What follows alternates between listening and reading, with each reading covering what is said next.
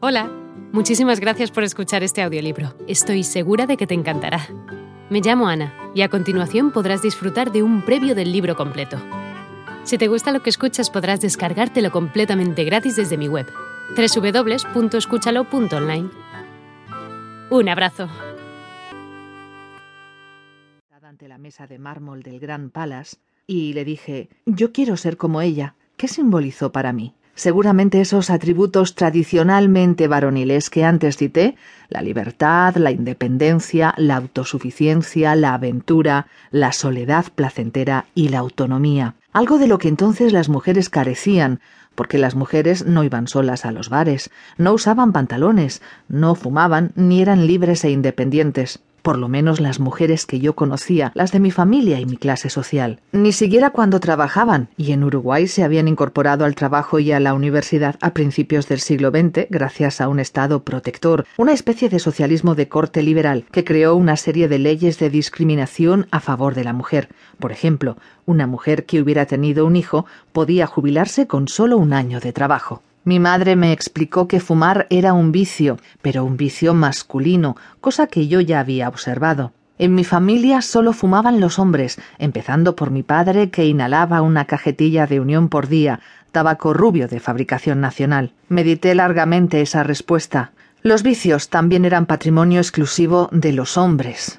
Los hombres bebían, se emborrachaban, fumaban, soltaban tacos, jugaban. En Montevideo las carreras de caballos eran muy populares y se podía apostar en cualquier esquina. Viajaban solos y visitaban los prostíbulos, tenían amantes y algunos, los más atrevidos, veían películas eróticas en la única sala clasificada como X, el pequeño y escondido cine llamado hindú, en un exceso de imaginación acerca de los supuestos placeres de Oriente. En Uruguay nunca existió censura cinematográfica y tiene fama de ser uno de los países con más afición al séptimo arte. En su entonces famoso Festival de Punta del Este cosechó sus primeros éxitos de crítica y de público, un cineasta desconocido en Europa en aquel momento, Igmar Berman. Y los habitantes de Buenos Aires, donde sí había censura cinematográfica, los porteños, solían cruzar el charco, eufemismo por el Río de la Plata, para ver las películas prohibidas en su país. Entre ellas, la serie de porno quiche escritas y dirigidas por Armando Bo,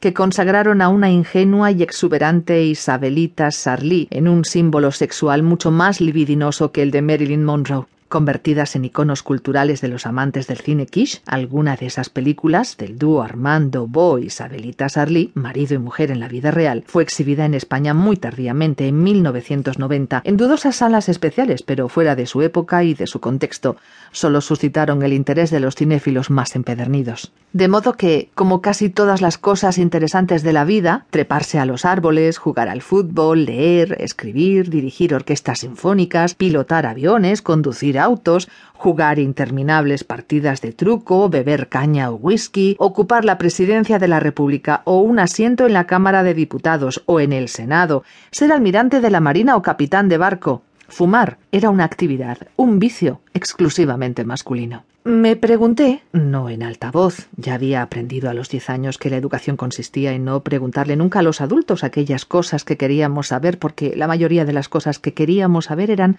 secretos, misterios, tabúes. La educación eficaz consistía en un método de represión de los impulsos y de los deseos espontáneos.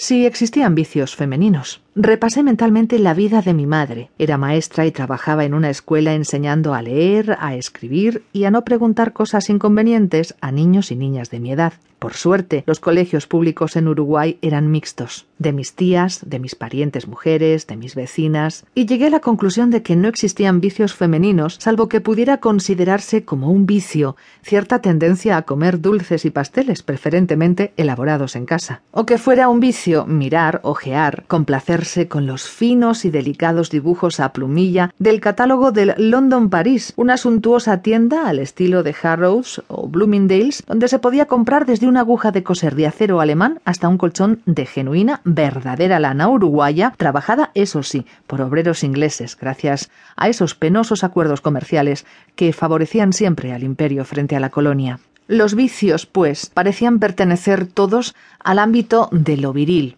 Eran inaccesibles, pero tenían el secreto encanto de lo prohibido. No conocía entonces una de las leyes de la psicología. La prohibición refuerza el deseo. No la conocía porque la conciencia es posterior a la existencia, sentencia de Jean-Paul Sartre, pero la estaba empezando a conocer en sangre propia, o en humo ajeno, el humo de los cigarrillos fumados por mi padre, o por aquella mujer que fumaba sola, sentada ante la mesa del Gran Palace. La condición femenina parecía estar determinada por la prohibición.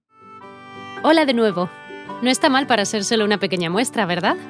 Si te ha llamado la atención, recuerda que encontrarás este audiolibro completo y gratis en www.escúchalo.online.